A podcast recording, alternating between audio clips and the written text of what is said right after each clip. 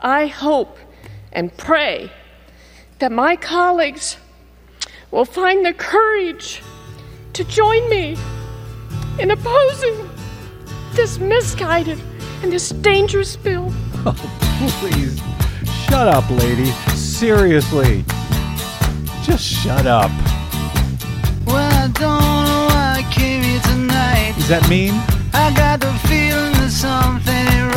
Not at all. I'm so scared in case I fall off my chair. She deserves it. And I'm wondering how I'll get down the stairs. Clowns to the left of me, jokers to the right. Here I am, stuck in the middle with you. I am from Pacifica Radio in Los Angeles. This is the BradCast as heard on KPFK 90.7 FM in LA. Also in California in Red Bluff and Redding on KFOI and on Round Mountains KKRN. Up in Oregon on the Central Coast on KYAQ, Cottage Grove's KSO, Eugene's KEPW. In Lancaster, Pennsylvania on WLRI, Maui, Hawaii's KAKU. In Columbus, Ohio on WGRN, Palenville, New York's WLPP. In Rochester, New York on WRFZ. Down in New Orleans on WHIV, out in Gallup, New Mexico on KNIZ, Concord, New Hampshire's WNHN, Fayetteville, Arkansas's KPSQ, in Seattle on KODX, Janesville, Wisconsin's WADR, and Minneapolis, St. Paul's AM 950 KTNF, just to give you an idea of some of the fine uh, terrestrial affiliates who run the BradCast five days a week. We're also heard streaming coast to coast and around the globe every day on the internets on the Progressive Voices channel, Netroots Radio, Radio for Humans, NicoleSandler.com, Radio Free Brooklyn, Workforce Rising, No Lies Radio, Verdant Square Radio, Detour Talk, and most of your favorite podcast sites. Blanketing Planet Earth five days a week. I am Brad Friedman, your friendly investigative blogger, journalist, troublemaker, muckraker, and all around Swell fellow says me from bradblog.com. Emphasis on friendly, by the way. Even though I was really, really mean to that congresswoman at the top of the show, You weren't that mean. she deserves to be, uh, yeah, well, I, True. I could be meaner. Nonetheless, I am very happy to start out with some good news today. By the way, good news in addition to the good news that uh, Mark Joseph Stern is going to be joining us uh, shortly. That is always good news. yes, it is. But as we go to air, WNBA star Brittany Griner is finally on her way home. Russia finally freed Griner from the work camp where she had been. Uh, well, arrested, detained, and placed into uh, after a show trial following some eight months of captivity in Russia.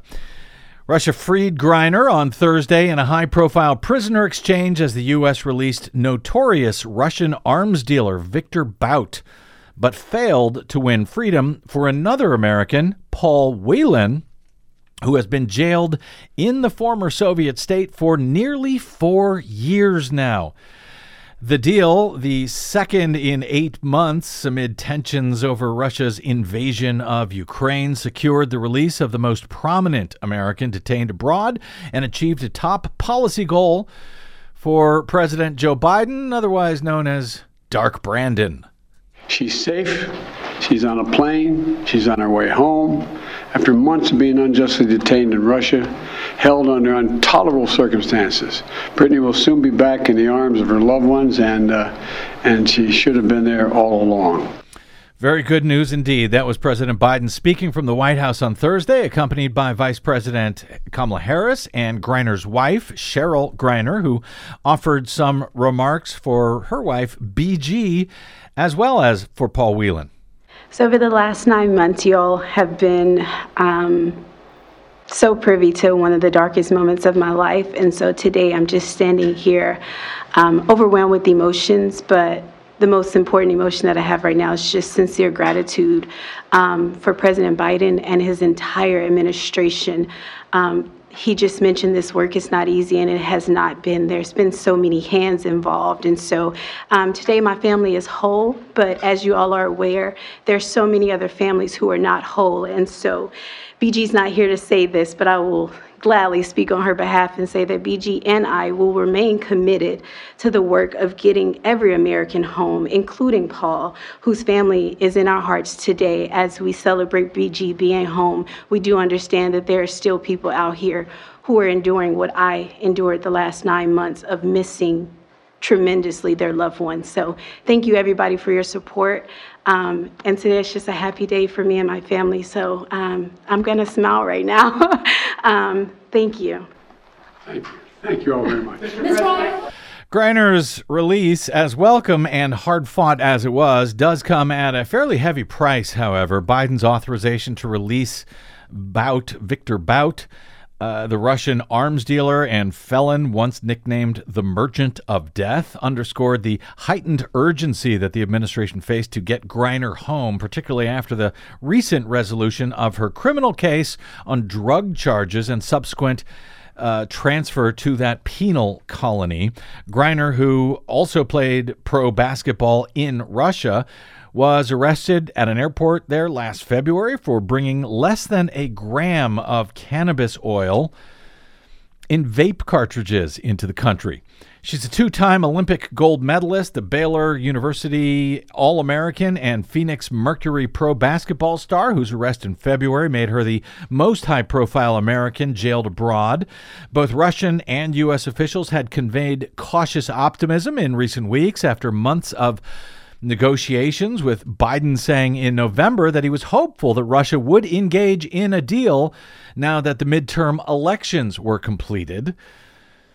Guess they didn't want to do anything that might help Joe Biden somehow in those elections. That would seem to be the uh, assumption there, yes. Even so, AP reports the uh, fact that the deal was a one for one swap was a surprise, given that U.S. officials had for months expressed determination to bring home both Griner and Paul Whelan, the Michigan corporate security executive jailed in Russia since December of 2018 on espionage charges that his family and the U.S. government say are baseless.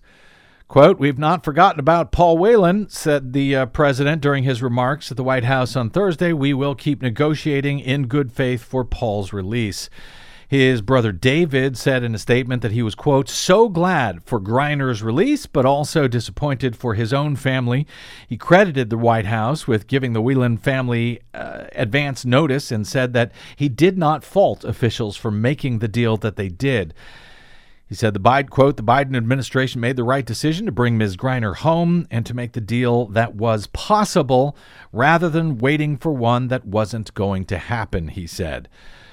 Brittany Griner's status as an openly gay and married black woman locked up in a country where authorities have been hostile to the LGBTQ community injected racial, gender, and social dynamics into her legal saga. Though an historic vote in the U.S. House of Representatives on Thursday, well, that also served as a reminder of frankly, the United States' own continuing, if hopefully improving, if occasionally backsliding, decades of cruel hostility toward the LGBTQ plus community.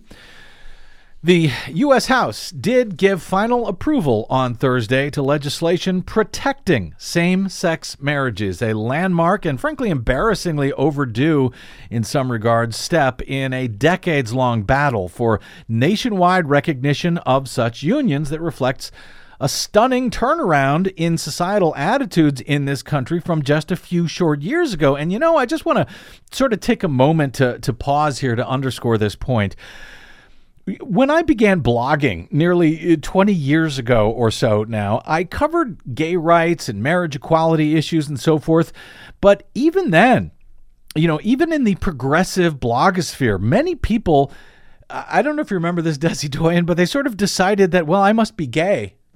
at the they? time, yeah, No, they no, they didn't. I heard from because I was because I was even covering these issues and expressing outrage at the treatment of the gay community. And, you know, we didn't really call them LGBTQ back then, but, you know, just supporting their efforts to be able to marry those that they loved. A whole bunch of people sort of just presumed from that coverage that I was gay, which really says something, frankly, about how far we have now gone. Indeed. I mean, even in the progressive community, some still had the idea that this was an issue that was, you know, generally covered only by people who were gay. And I don't, I don't believe that I ever tried to uh, disabuse anybody of that of their thinking one way or another because it didn't actually matter to me. Well, it's like the famous Seinfeld line. Not that there's anything wrong Not that with there's that. anything wrong with it, but I, yeah, I mean, it, to me, it didn't matter. So, uh, you know, this was an injustice that needed to be covered. Yeah, I equal did. protection before the law. I did find it somewhat amusing, however, uh, if uh, illustrative, uh, both then and now. You know that, that we so we are today celebrating an imperfect measure passed by the Congress of the United States, soon to be signed by the President of the United States, to protect marriage equality in the wake of Supreme Court approval just a few short years ago in 2015 and a recent seeming step back by the far right, corrupt, stolen, and packed GOP majority on the court. I think it's worth celebrating at least a little bit, even with the measure's imperfections and the seemingly worsening fight in many aspects.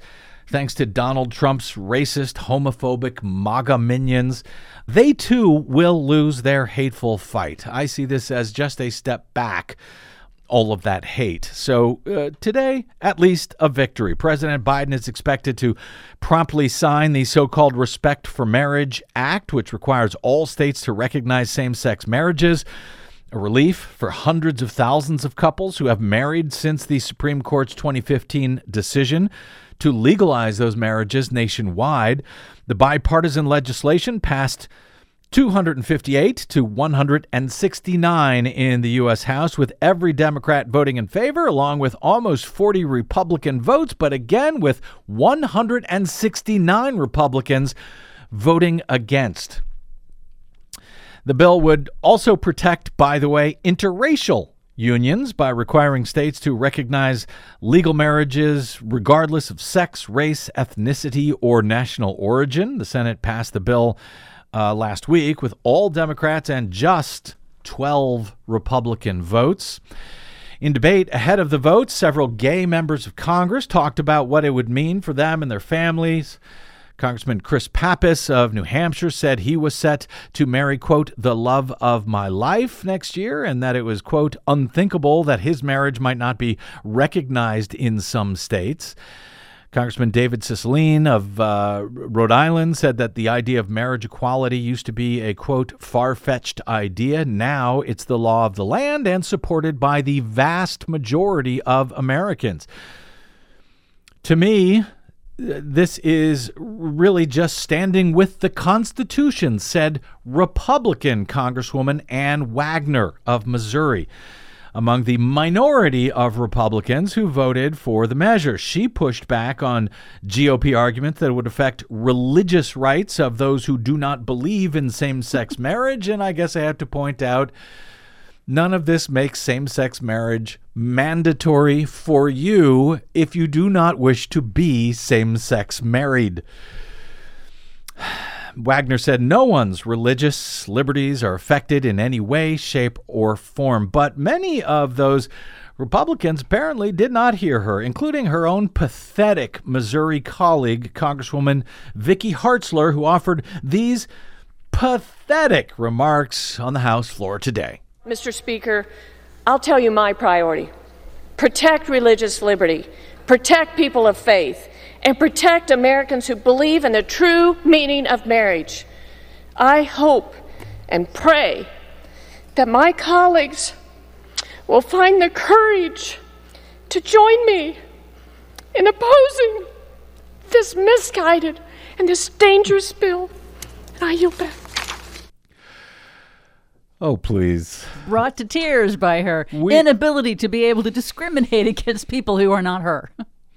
We are not laughing with you, uh, lady. We are laughing at you. Uh, the, the legislation would not require states to allow same sex couples to marry, to be licensed to marry, as the uh, Supreme Court's 2015 Obergefell decision currently does. That part of the measure drew some criticism from some, though not all progressives, like uh, my guest, uh, legal reporter Mark Joseph Stern, joining us momentarily.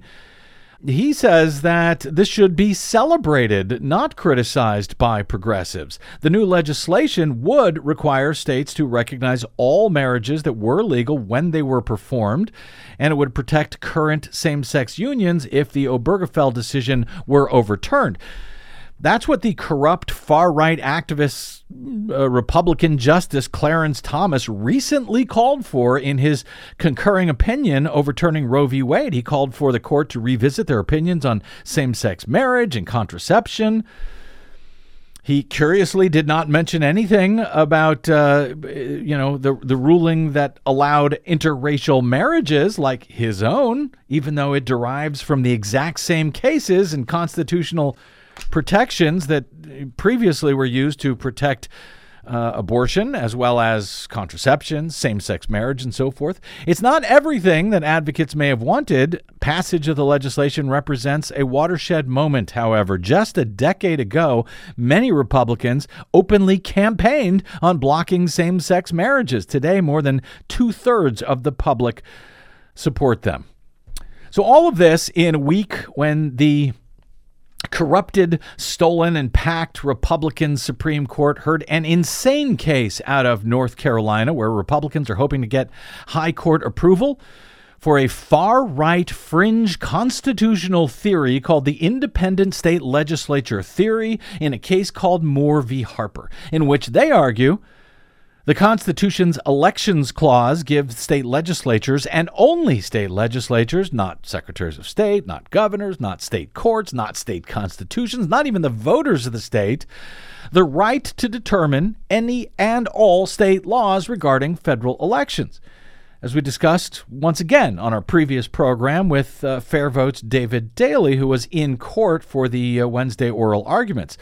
Democratic Senator Sheldon Whitehouse of Rhode Island he offered these comments via Twitter on Wednesday, with the uh, just after the High Court had considered this wildly dangerous far right proposition. Today, the Supreme Court heard oral arguments in the Moore v. Harper case which is the case in which proponents are seeking the court to adopt what's called the independent state legislature doctrine, which would give Republican controlled state legislatures enormous power to determine the outcome of elections. In fact, it was this theory that the pro Trump election deniers actually tried to use in courts to overthrow the election.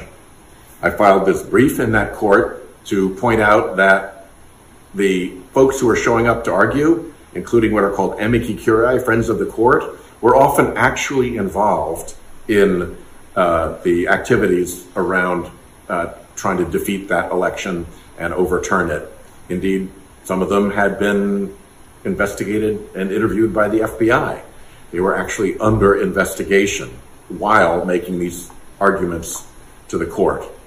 So I hope that this will be the point where the court finally says, we've gone as far as we can go. We're not going to follow uh, our right wing donors off this cliff, but we will see. Yes, we will see.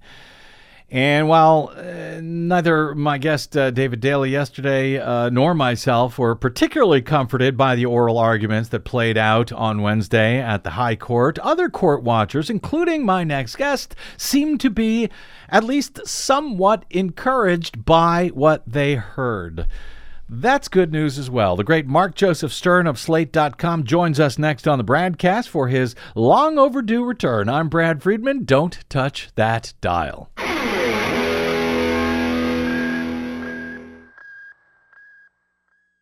What the public hears on the public airwaves matters. Please help us stay on your public airwaves by going to bradblog.com slash donate to help keep us going. That's bradblog.com slash donate. And thanks.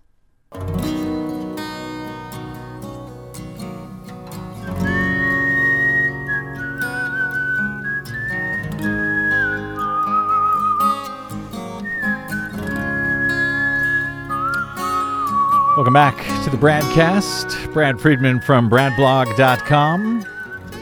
This happened at the U.S. Supreme Court, at least in part, on Wednesday. Throughout our nation's history, state legislatures enacting election laws have operated within the bounds of their state constitutions, enforced by state judicial review. Petitioner's contrary theory rejects all of this history and would wreak havoc in the administration of elections across the nation. Their theory would invalidate constitutional provisions in every single state, many tracing back to the founding. That would sow chaos on the ground as state and federal elections would have to be administered under divergent rules, and federal courts, including this court, would be flooded with new claims, often at the 11th hour in the midst of hotly contested elections. The court should adhere to the consistent practice that has governed for more than two centuries and should reject petitioners' atextual, ahistorical, and destabilizing interpretation of the Elections Clause.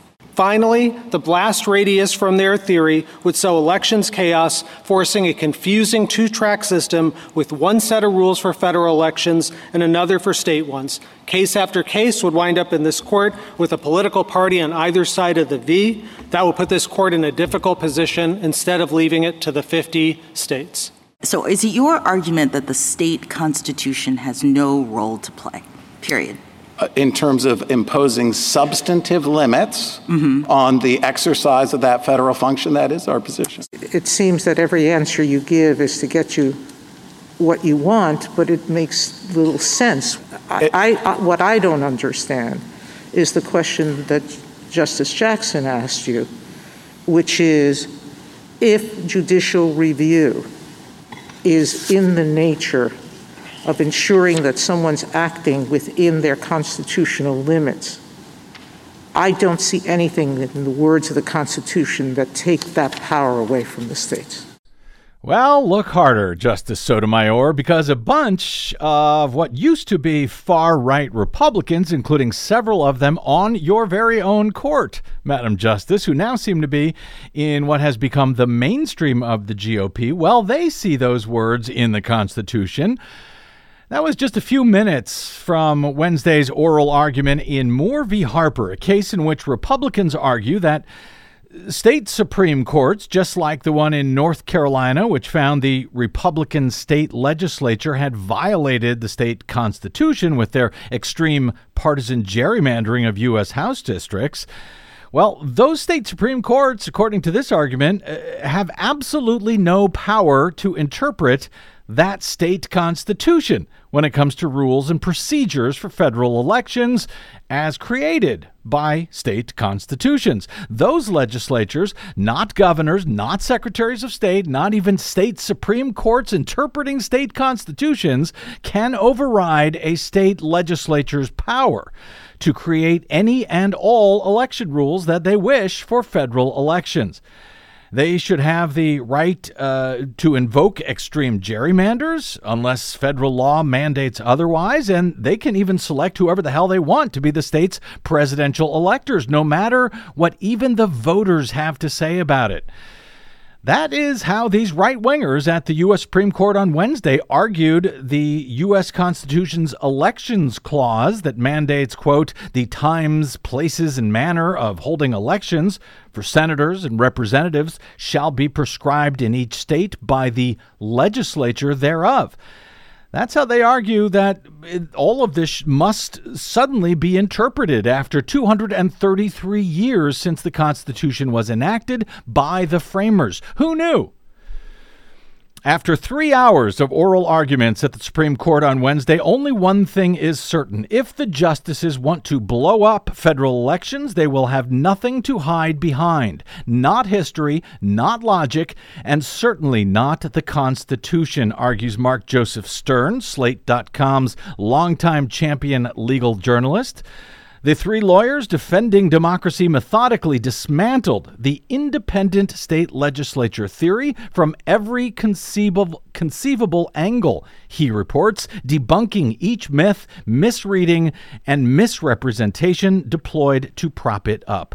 They bested the conservative justices who tried to corner them, identifying faulty reasoning and bogus history with devastating precision. Well, that sounds encouraging, but Will any of that prevent these shameless, corrupt right wingers rammed onto the High Court from doing the wrong, unconstitutional thing anyway.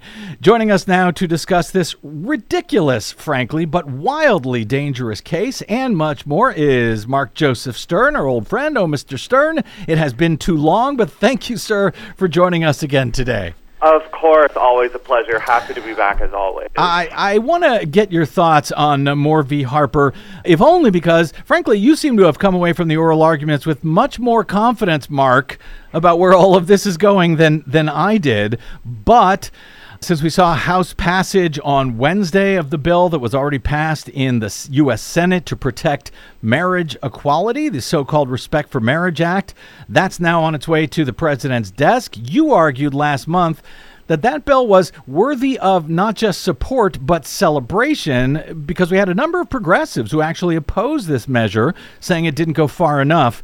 Your article at Slate on uh, on this is headlined "Progressive Critics Are Wrong About the Senate's Landmark Marriage Equality Bill." That is good to hear. Where do those critics and and I should note here, Mark is is a progressive himself. Where do those progressive critics uh, get it wrong on this one, Mark? Yeah, as a as a progressive in a same-sex marriage, I feel like Yes. I have some skin in the game here. Uh-huh. Um, there have been two main lines of progressive uh, criticism against the Respect for Marriage Act. The first is that it includes overbroad religious protections for opponents of marriage equality, and the second is that it doesn't go far enough to protect marriage equality. I think both of those are wrong. Uh, the first is just not uh, something that I think anyone should be concerned about with this Supreme Court. And given oral arguments earlier this week in the in the big uh, anti-gay discrimination case, you know the federal courts are going to do whatever they want in terms of legalizing discrimination against gay people. This is not really in Congress's hands. But even if it were, this bill would not change a thing because all it does is say that non-profits and religious institutions so think like a church, uh, a synagogue, or some kind of explicitly religious organization, that they cannot be uh, penalized under this law for discriminating against same sex couples, which is already the law of the land under the federal government and in all 50 states. So that changes nothing. and turning to the second criticism that it doesn't go far enough, I mean, I, I get it because ideally, what we would have here is a bill that forces all 50 states to license uh, same sex marriages on equal terms as opposite sex marriages. But the problem is that's clearly not possible under really long standing precedent that does go back to before the court was super, super conservative. The court has said that the, the federal government, Congress, cannot force or commandeer state legislatures to pass certain kinds of laws uh, or to, um, to, to to make state officials engage in certain federal functions. And so the best that Congress could do here was ensure that the federal government recognizes same-sex marriages, and, and that is a, a key part of this bill, repealing DOMA, and also force every state to recognize same-sex marriages even if they refuse to license them. And that is a key distinction because the the US Constitution has a full faith and credit clause that requires every state to abide by Congress's determination of which kinds of documents and certifications and legal papers uh, states must recognize as valid from other states. So under this bill, if you live in Texas uh, and Obergefell gets overturned and mm-hmm. marriage equality is, is up to the states again, mm-hmm. then Texas can refuse to license your same sex marriage. But if you go next door to New Mexico, mm-hmm. get married, and bring back your license to Texas, then Texas has to give it full faith and credit and recognize and respect your marriage and all rights arising from marriage, including the right of parentage and custody over children within the marriage. Mm. So, you know, it's not a hundred percent. It's not what I think we would see in an ideal world, but it goes as far as the courts could conceivably allow, and so I certainly think it is worth celebrating. So uh, they couldn't have Congress couldn't have compelled them uh, to all 50 states to license uh, same-sex marriage because that would have been uh, unconstitutional in some fashion.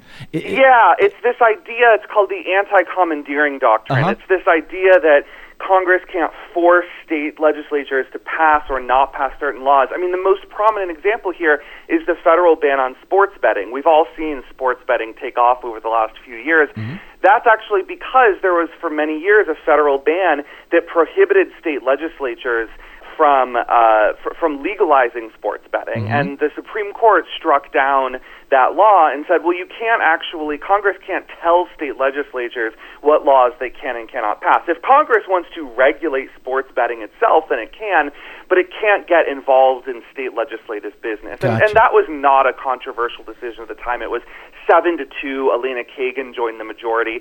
So we're not talking about a fringe pr- theory here. Mm-hmm. Uh, this is a, a pretty well respected and entrenched principle. And can this uh, particular measure can it be challenged? Well, I guess anything can be challenged, but uh, would there be any basis for challenging it or undoing it by our radical, corrupted U.S. Supreme Court? There's always a possibility that the Supreme Court can strike down anything at once, right? Mm-hmm. The Supreme Court has no check. Clearly, clearly, yeah. We, we've decided that the concept of checks and balances no longer applies to the to the federal judiciary. Yeah. So I wouldn't go as far as to say that the Supreme Court can't possibly strike it down. Um, but uh, it would be very difficult for the Supreme Court to strike it down, and, and I'll tell you why. This power that Congress is exercising, the full faith and credit power, um, that is something that Congress does a lot.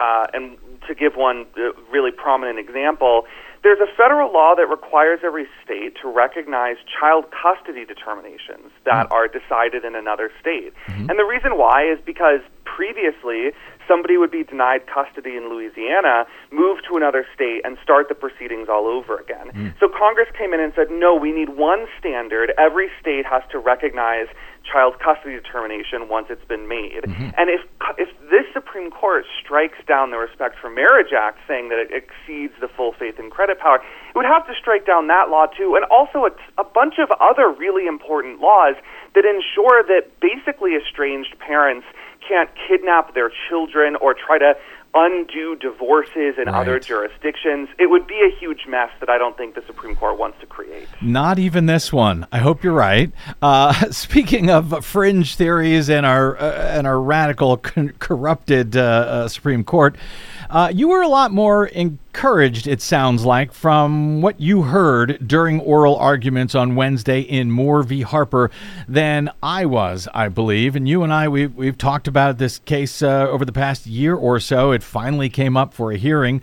As AP reported, as they saw it, they said at least six Supreme Court justices sounded skeptical of making a broad ruling that would leave the state legislatures virtually unchecked when making rules for elections for Congress and the But our guest yesterday on the program, David Daley, he's a gerrymandering expert and author. He was at the court for the oral arguments he took issue with AP. He said that there he saw three justices who were opposed uh, lib, uh, the liberals, Jackson, Sotomayor, and Kagan. He saw three who seemed very much on board in Thomas, Gorsuch, and Alito, and three that he described as, quote, not skeptical, but as independent state legislature curious.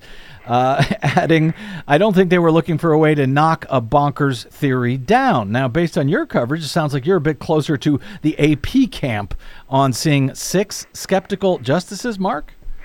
Well, you know, I, I, I respect David a great deal, uh-huh. and I completely understand what he's saying.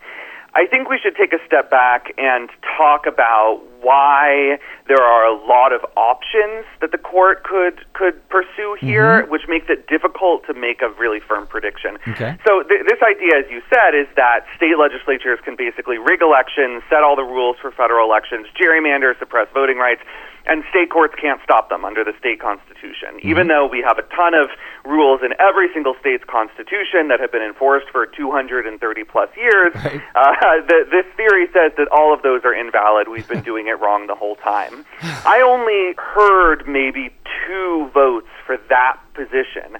And that's the position that North Carolina Republicans were pursuing, mm-hmm. and that's the position that Donald Trump rested on in his failed coup attempt. Mm-hmm. So I think it's good that there are not even, you know, four votes for a maximalist theory. But then it, once you get into the more sort of compromise positions, it gets harder to gauge. And so it's like, I don't think the court's going to totally cut out state constitutions and state statutes from federal elections. I don't think that the court's going to go as far as North Carolina Republicans want. I think that there's a chance that the court could issue a decision that is bad but not catastrophic. Mm. That essentially says that as a general principle, state courts can regulate uh, uh, elections, but that federal courts get to kind of double check their work and decide if they got it wrong, which would be bad. I mean, that's not how this has worked for 230 years. Well, it's ridiculous. Let, let me jump in on that, Mark. Isn't that sort of how it is in theory anyway that the state courts get to look at a you know decision uh, review it based on the state constitution and if the decision is so egregious at the state supreme court then yeah you can go to the supreme court how is how would that be any different from so, from what we have now you're exactly right. And the question is, you use the word egregious, right? Mm-hmm. So the question is, what exactly the standard would be? How bad or how crazy or how, you know, indefensible would the state court decision have to be for a federal court to intervene. Now, Republicans, people who endorse this crazy theory, they don't think it has to be bad at all. They think that federal courts should basically just review this, what we say in the law, de novo, in the first instance, just ignore what state courts said. There are others uh, who say, well, there should be some deference, but federal courts should still take a hard look. And then there is the broader sort of principle, which, as you pointed out, is basically where we are now that federal courts only get to intervene when it's totally insane, when the decision has no basis in state law or state constitution, and it's clearly a rogue court. Mm. And I think we will land somewhere in that spectrum. And the closer that we land to the status quo, the better, mm-hmm. because we really do not want federal courts to turn every single little election dispute into a major case of federal constitutional law. That would be very bad.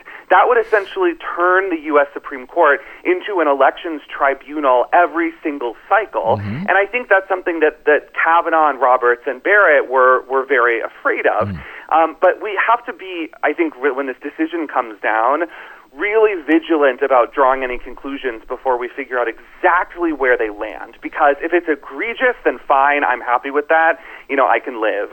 If it's just mild deference to state courts, that's no good because that is really not how we do things in this country. State courts have the final say over meaning of state law in almost all circumstances. And if we take that away, then it's just empowering this conservative supermajority on SCOTUS to decide all of these cases in favor of Republicans. Which is a, sort of one of the fears that I have. I mean, Roberts is going to try to find uh, that supposed narrow middle ground, as he always, you know, claims to try.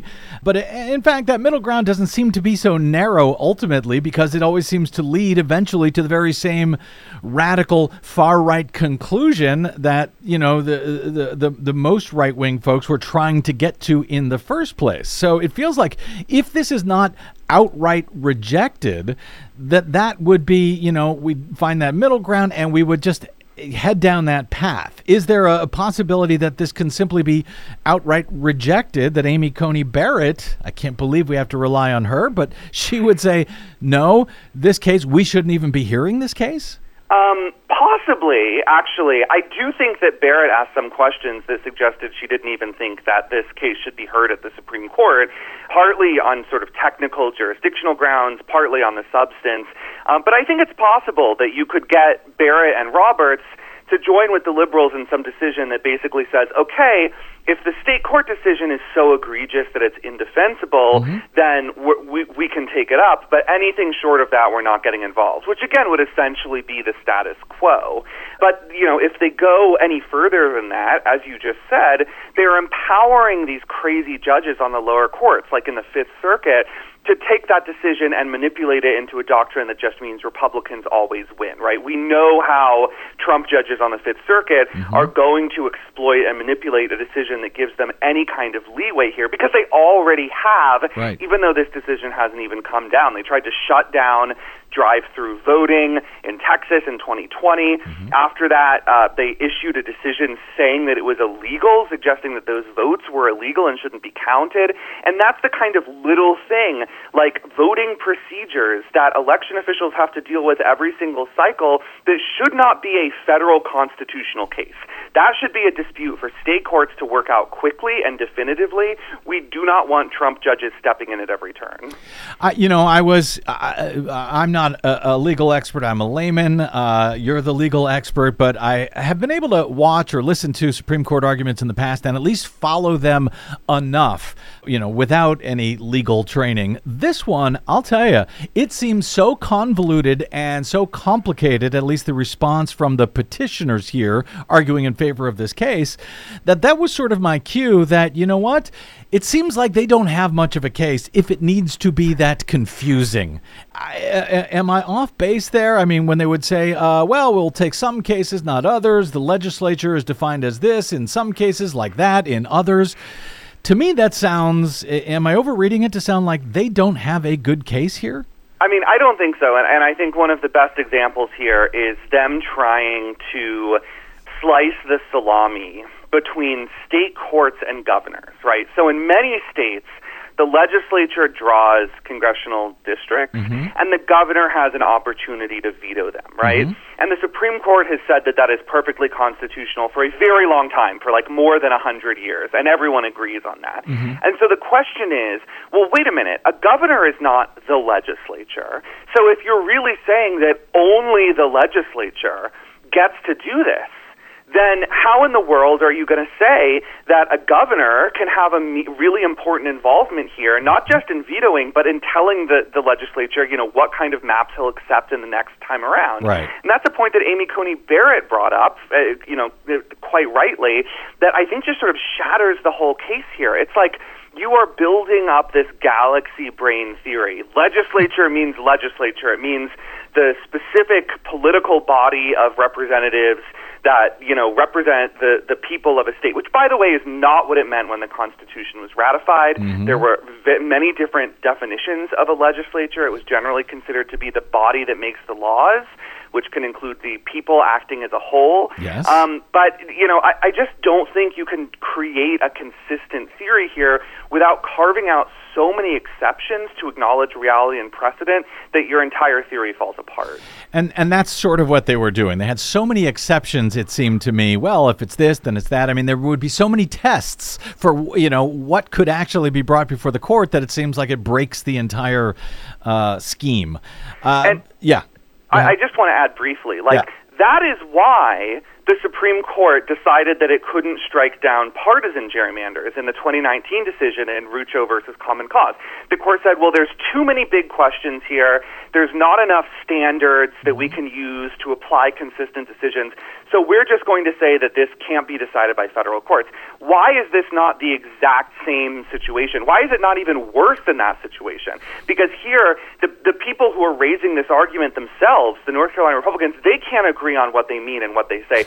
so if this court has any consistency or principle, then it should use that same reasoning to say, you know, we're not going to mess with this because whatever the merits of the original constitutional argument, there is no way for this court to apply it in a fair way. Yeah, well, that point about if this court has any const- uh, uh, con- consistency uh, is one of my concerns. Uh, before I let you- Important caveat. Yes, I, and I don't know if you can do this quickly or not, but uh, all of this, making all of this ridiculous argument even more abs- absurd, is that it is based apparently on a fraudulent document, the Pinckney Plan. I don't know if it's easy to explain this Pinckney Plan controversy when it comes to this uh, so-called independent legislature theory.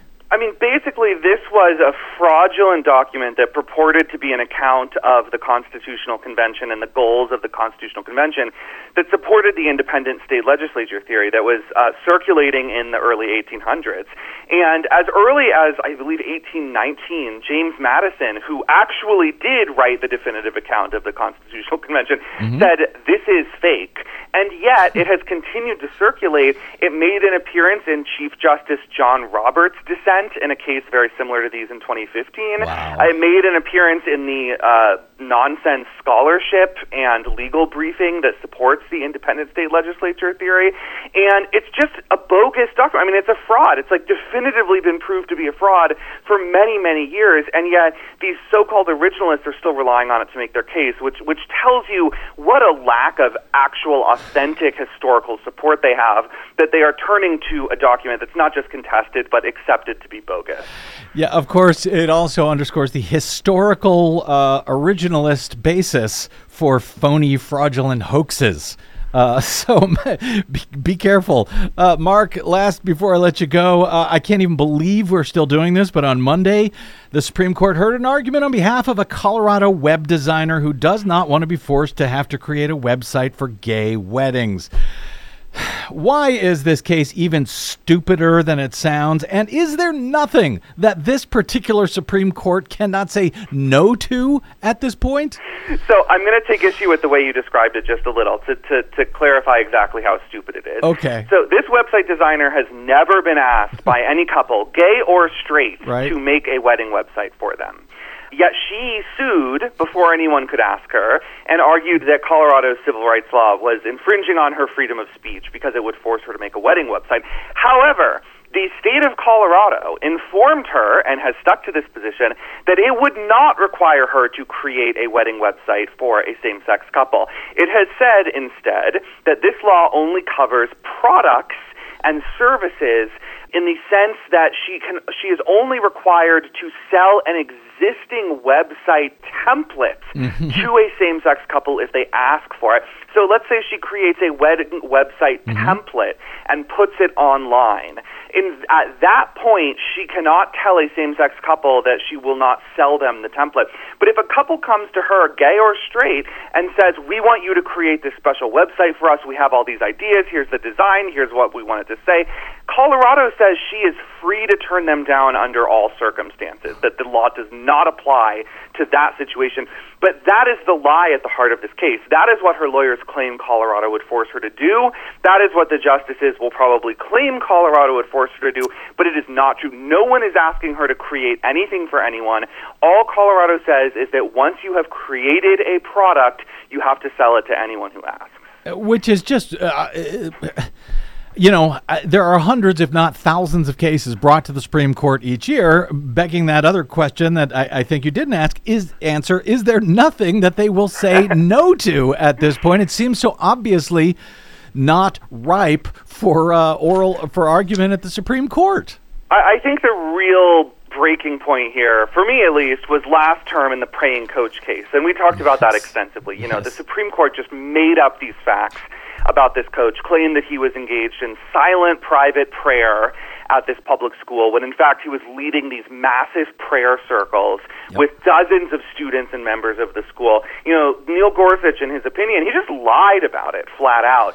And so I think the answer is no. Like, there's no case this court won't take when it has an agenda and it wants to pursue a certain policy goal. You know, if it really wants to, say, tear down the separation of church and state, it'll just manipulate the facts. If it really wants to legalize anti gay discrimination, it'll just manipulate the facts. It only needs a case that is somewhere in the ballpark of what it wants. And it will finesse that case to, to be the vehicle that it needs to radically change American law. They are the activist jurists that they used to pretend to abhor. You got it. Mark Joseph Stern covers the law, the court system, uh, Supreme Court, and election law, LGBTQ issues, and so much more at slate.com. You should read him every day. You should follow him on the Twitters as long as they exist at MJS underscore DC. Always great speaking with you, my friend. Look forward to the next time. Always a pleasure. Talk to you soon. Thank you, sir. Okay, quick break. And I, I don't even think I mentioned this at the top of the show, Des, but uh, your Green News Report, your latest one. yes, it is. That's coming up next on your BradCast. I'm Brad Friedman. Don't go away.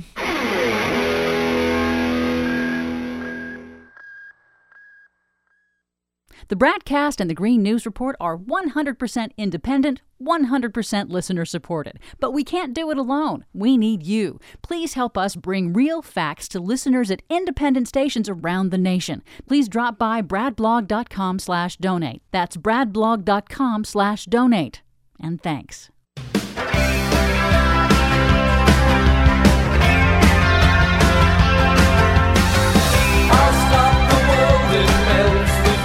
Just looking down my list here of uh, my cheat sheet of stories in your Green News Report, Desi Doyen. And there are a uh, lot. Not good. That one's not good. That one's not good. There's a good one. Oh, that's a. uh, there's an excellent one. You betcha. So- Hold to the end to li- find out. a little of each in our latest Green News Report. humanity has become a weapon of mass extinction. UN Biodiversity Summit seeks to reverse the rapid decline of nature. International Olympic Committee grapples with global warming impact on winter games. Plus, renewable energy will overtake coal by 2025, report says. Really? Yeah. All of those fascinating stories and more straight ahead from BradBlog.com. I'm Brad Friedman. And I'm Desi Doyen. Stand by for six minutes of independent green news, politics, analysis, and snarky comment. There are new rules to prevent any uh, methane leaks here at home, but yet we're all, we're allowing them to drill and continue uh, to process oil down in Venezuela. Yeah, you tell them, Fox News. Where does America get off allowing other people to drill for oil in their own country? This is your Green News Report.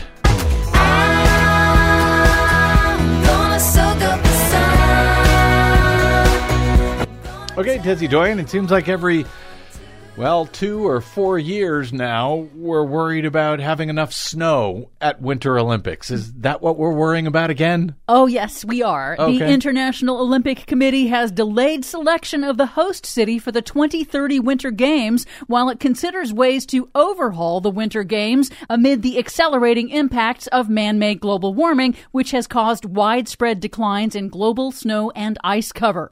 The IOC is considering proposals to establish a rotating pool of host cities that would have to meet temperature criteria and be able to reliably sustain venues for snow competition. So, one of the problems is there's only a few venues at this point that are actually cold enough to be able to host a Winter Olympics? To be able to consistently host the Winter Olympics, and that is a growing problem. Hmm.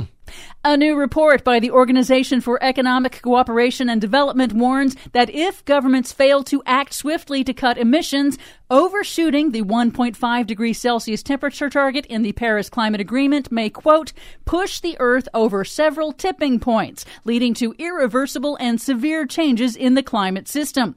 The report warns that if triggered, those tipping point impacts would, quote, cascade through socioeconomic and ecological systems, leading to severe effects on human and natural systems and challenging humanity's ability to adapt.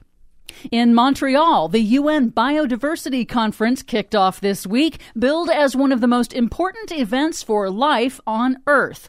World governments hope to hash out a major treaty to reverse the decline of nature and to conserve the species and ecosystems on which all life depends and the benefits they provide. Okay, that, that does sound somewhat important. A major target is to conserve at least 30% of Earth's land and sea habitats by 2030. UN Secretary General Antonio Guterres warned that degraded ecosystems will cost the world $3 trillion annually by 2030. And he bluntly called out humanity's insatiable appetite for economic growth that has polluted the land, water, and air with chemicals, pesticides, and plastics. That guy has nothing but good news. We are treating nature like a toilet. And ultimately, we are committing suicide by proxy. Because the loss of nature and biodiversity comes with a steep human cost. A cost we measure in lost jobs, hunger, diseases, and deaths. Told you he's nothing but chuckles. Well, the biggest question at the conference is who will pay for it. Poorer nations and indigenous communities now harbor most of the world's remaining biodiversity, but they must also find ways to grow their economies and fight poverty. But some good news. Global renewable power capacity is set to grow as much in the next five years as it has grown over the past two decades. Really? As governments accelerate the shift to cheap, clean, stable renewable energy driven by Russia's war in Ukraine that caused fossil fuel prices to soar. The new forecast by the UN affiliated International Energy Agency projects that renewable energy will become the world's top source of electricity in the next three years. Solar capacity is poised to surpass natural gas and coal within five years and become the largest energy source in the world. But the IEA report and others all tell the same story. Renewables are transforming the world, but they are not doing it fast enough. According to the IEA, the world needs to deliver at least a quarter more growth in renewables than is currently projected to be on track to limit man made global warming to no more than 1.5 degrees Celsius above pre industrial temperatures. And finally, this week marked the first ever U.S. auction of offshore wind leases to develop commercial scale floating wind farms in the deep waters off the California coast. The auction raised an astonishing $757 million, mostly from European countries that have expertise with floating wind farms. Experts say the potential for the technology is huge in areas of strong wind off America's coasts. Very cool. For much more on all of those stories and the ones we couldn't get to today, check out our website at greennews.bradblog.com. Find, follow, and share us planet-wide on the Facebooks and the Twitters at Green News Report. I'm Brad Friedman. And I'm Desi Doyen. And this has been your Green News Report. Everyone knows it's windy. Yeah. It is. Yeah. And because it's windy, the U.S. gets to make almost a billion dollars just because it's windy off the west coast of California. We can lease out the uh, the energy rights, essentially. Exactly. And the cool thing about that is that as this offshore wind energy program grows on both the Pacific coast and the uh, Atlantic coast, it's going to continue to make money for the federal government and the taxpayers. But, you know, just these two little leases that were sold, I call them little, they're not that little, just those two leases will power 1.5 million homes. So the more the merrier, and that will just continue this uh, very fast acceleration toward the renewable energy takeover. Uh, speaking of additional good news, as you were talking, Desi Doyen, the Justice Department is asking a federal judge to hold Donald Trump in contempt of court for failing to comply with a subpoena issued this summer ordering the former president to turn over records marked classified, according to two sources familiar with the matter as reported by CNN. Nice. So, uh, that's interesting, ain't it? And I'm glad we got that in because, uh, as it turns out, I, w- I will not be here for the next BradCast. I've got to get some uh, dental surgery done yet again. if all goes well, I will see you on the next BradCast thereafter. But uh, glad to get that bad news in about Donald Trump before I go. Uh, my thanks to our producer, Desi Doyen, to my guest today, the great Mark Joseph Stern of Slate.com, and to all of you for spending a portion of your day or night with us. We hope it wasn't wasted. We hope you had a good time. If you missed any portion of today's program, you can download it anytime for free at bradblog.com. That is made possible, no paywall at all, made possible by those of you who support our work by hitting one of those donate buttons at bradblog.com or going straight to bradblog.com slash donate to help me pay for the dentist. All right, you can drop me email. I'm bradcast at bradblog.com on the Facebooks and the Twitters. I am the Brad Blog. That is it. We will see you at all of the above. Until we see you here next time, I'm Brad Friedman. Good luck, world. And windy has stormy eyes.